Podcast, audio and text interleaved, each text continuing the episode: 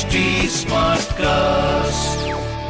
आप सुन रहे हैं एच डी स्मार्ट कास्ट और ये है रेडियो नशा प्रोडक्शन आरजे अनमोल की अनमोल कहानिया। सदी के महानायक the star of the millennium 1980s में एक मैगजीन ने इनके बारे में कहा था one man sneezes and the whole industry catches cold ये छींकते हैं और पूरी इंडस्ट्री को जुकाम हो जाता है। द सुपरस्टार थलाइवा रजनीकांत ने कहा if I am the king he is the emperor और जावेद साहब ने इनके बारे में ये फरमाया कि जब कुछ लोगों को कामयाबी मिलती है तो कामयाबी की इज़्ज़त बढ़ जाती है। ये वो इंसान है। आज अगर कोई अमिताभ बच्चन की तरफ़ देखे, उनकी कद काठी उनकी वो आवाज़, उनका अंदाज, उनकी वो एक्टिंग आपको लगेगा आदमी तो पैदा ही स्टार बनने के लिए हुआ है। लेकिन सच्चाई इससे कहीं ज़्यादा पेचीदा है। वो कहते हैं ना, दर्द से गुजरने के बाद ही कामयाबी मिलती है दोस्त। आग में निखरने के बाद ही कुंदन सोना बनता है। बस वैसे ही सदी के महानायक और सुपरस्टार को भी ऐसे कई दर्द हैं, जिनसे गुजरना पड़ा to reach where he is today Delhi का किरोड़ीमल कॉलेज, अमिताभ बच्चन वहाँ पे पढ़ रहे थे। उसी दौरान उनके गले में गांठ दिखाई दी। पहले तो नजरअंदाज किया, लेकिन धीरे धीरे वो गांठ बढ़ती गई। इग्नोर करना मुश्किल हो रहा था। दिल्ली के ही सफदरजंग अस्पताल में दो ऑपरेशन हुए और डॉक्टर्स ने बताया कि ये एक एक्चुअली बिनाइन ट्यूमर है, लेकिन नर्व्स के बीच में फंसा हुआ है। तो उसको निकालना एक्चुअली खतरे से खाली नहीं होगा। लेकिन सर्जरी के बाद गले में एक एक घाव रह गया। बहुत प्रोमिनेंट था और बच्चन साहब को काफ़ी कॉन्शियस भी कर रखा था उसने। फिर कलकत्ता में बर्डन कंपनी नाम की एक ब्रिटिश संस्था, वहाँ पे नौकरी मिली अमित जी को। कलकत्ता नगरी में जॉब करते हुए वहाँ थिएटर से भी जुड़ गए अंग्रेज़ी थिएटर करते थे हाँ और इसी दौरान कलकत्ता के एक मशहूर हार्ट सर्जन को गला फिर से दिखाया तो उन्होंने कहा, ये गांठ वो निकाल सकते हैं। तो फिर से, यानी कि तीसरी बार सर्जरी हुई और फाइनली गांठ को निकाला गया। लेकिन इस बार एक प्रॉब्लम हो गई। डॉक्टर ने गलती से बच्चन साहब के कंधे की नस को काट दिया। और उनका बाया कंधा एक तरफ़ झुक गया। आज तक अगर आप देखें ध्यान से तो बच्चन साहब का बाया कंधा हल्का सा झुका हुआ रहता है। लोगों को लगता है उनका स्टाइल है, लेकिन ये स्टाइल नहीं है। ये तो असल में वो जो डॉक्टर की तरफ़ से गलती हुई, उसका खामियाजा भुगत रहे और अगर चोटों की बात हो, और हम 1982 कुली फ़िल्म के सेट पे ना पहुँचे, ये हो नहीं सकता। लेकिन उससे पहले भी कुछ हुआ था, जिसके बारे में कम लोग जानते हैं, स्मिता पाटिल के बारे में। उसी साल बच्चन साहब और स्मिता जी की दो फ़िल्में आई, नमक, हलाल और शक्ति। इससे पहले भी सिलसिला में अमिताभ बच्चन की वाइफ के रोल के लिए उनको कंसिडर किया गया था, लेकिन फिर बाद में वो कास्टिंग चेंज हो गई और हम जानते हैं फिर फाइनल कास्टिंग में जया जी थी। भूमिका, आक्रोश, चक्र और बाज़ार जैसी फ़िल्में करने के बाद स्मिता पाटिल की एक रेपुटेशन बन गई थी सीरियस एक्ट्रेस की। अब श्याम बेनेगल, गोविंद निहलानी जैसे फ़िल्म मेकर्स के साथ वो रियलिस्टिक सिनेमा करने के बाद, अब ये नाचना, वाचना थोड़ा सा उनको अजीब लग रहा था। अमित जी बहुत रिस्पेक्ट करते थे स्मिता जी की। ये कमर्शियल फ़िल्मों की दुनिया में कैसे हैंडल की जाए सिचुएशन बड़ी मदद भी करते थे। कुली के सेट पे एक रोज शूट पैकअप हो जाने के बाद शाम को अमित जी को एक कॉल आया। कॉल था स्मिता पाटिल से। अब आम तौर पे फ़ोन पे कुछ ज़्यादा बातचीत नहीं होती थी। दोनों की तो अमित जी को थोड़ा सा सरप्राइज़ भी थे कि स्मिता जी का आज कॉल आया। वो एक रिमोट लोकेशन में शूट कर रही थी। ऐसी लोकेशन जहाँ पे कि फ़ोन मिलना भी बड़ा मुश्किल है। लेकिन कहीं ना कहीं से फ़ोन को ढूंढ के अमित जी के होटल में फ़ोन लगाया। उन्होंने बच्चन साहब की तबीयत के बारे में पूछा। मैंने कहा भी सब ठीक ठाक है? कोई दिक्कत नहीं है? असल में स्मिता जी ने एक बुरा सपना देखा था बच्चन साहब के बारे में। इसलिए वो कंसर्न थी।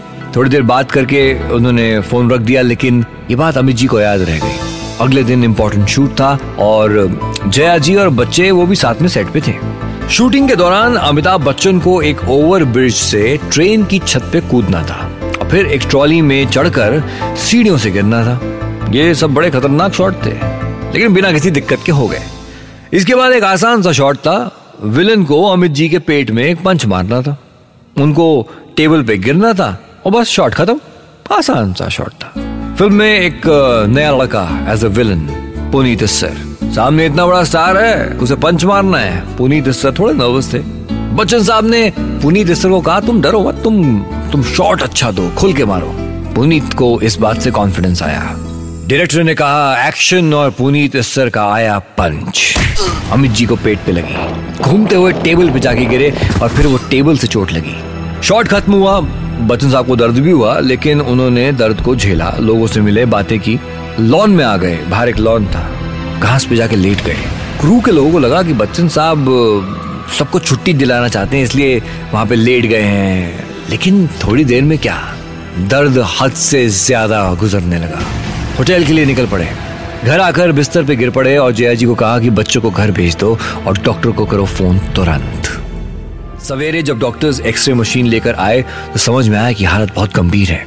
बैंगलोर के फिलोमिना अस्पताल में शिफ्ट किया गया। बच्चन साहब कोमा में जाने लगे। दर्द काफ़ी ज़्यादा था। वो किसी से बात तक नहीं कर पा रहे थे। हॉस्पिटल में एक सीनियर सर्जन थे और आ, आ, किसी और पेशेंट को देखने के वहाँ पे आए थे। लेकिन जया जी ने उनसे रिक्वेस्ट की कि एक बार उनके पतिदेव को देख लें। डॉक्टर आए और तुरंत उनको ऑपरेशन टेबल पे ले लिया। पता लगा कि अंतड़ियों में छेद होने के कारण सारे शरीर में जहर फैल गया है। अमित जी को प्रायोरिटी पे मुंबई लाया गया। 26 जुलाई को यह दुर्घटना घटी थी। मौत से जूझ रहे थे और आखिर ये लगने लगा था कि शायद अमिताभ बच्चन अब ज़िंदा नहीं बचेंगे। लेकिन लोग दुआएँ डॉक्टर्स का जोश। 2 अगस्त 1982 उन्हें धीरे धीरे होश आने लगा। आज की तारीख तक अमिताभ बच्चन का दूसरा जन्मदिन उनके फैंस बनाते हैं 2 अगस्त को। खैर, कुली की बाद में आके शूटिंग पूरी हुई और फ़िल्म ब्लॉकबस्टर साबित हुई, हम जानते हैं 1983 पे आते हैं। शराबी की शूटिंग चल रही थी। घर पे दिवाली सेलिब्रेट करते हुए बच्चन साहब ने एक अनार अपने हाथ में जला के दिखाया। बच्चे बड़े खुश हुए, उन्होंने कहा, एक बार फिर से? उन्होंने कहा, ठीक है, एक बार और से लेकिन अब की बार जो अनार जलाया, वो उनके हाथ में फट गया। इतने बुरी तरीके से बायां हाथ जला कि उंगलियाँ हथेली में धस गई थी। ऐसा लग ही नहीं रहा था कि कि उनका हाथ कभी ठीक भी हो पाएगा। सर्जरीज हुई, डॉक्टर्स ने अमित जी से मना किया कि शूटिंग ना करें, लेकिन बच्चन साहब तो बच्चन साहब हैं। शराबी फ़िल्म की शूटिंग रुकने नहीं दी। इनफैक्ट उन्होंने क्या किया, जिस हाथ पे घाव था, वो उन्होंने हमेशा आप देखें उस फ़िल्म में अपनी पैंट की जेब में डाला हुआ है। जी, एक नया स्टाइल बन गया, लोग कॉपी करने लगे।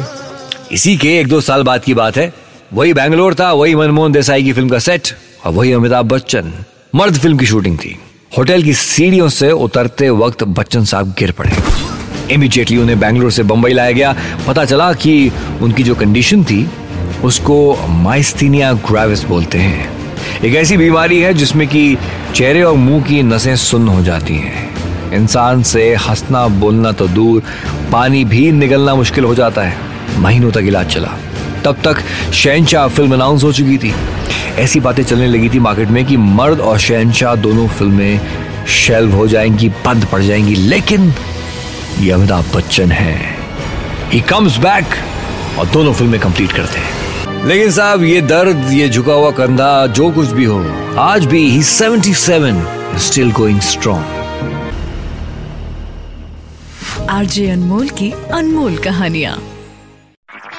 आप सुन रहे हैं एच डी स्मार्ट कास्ट और ये था रेडियो नशा प्रोडक्शन एच स्मार्ट कास्ट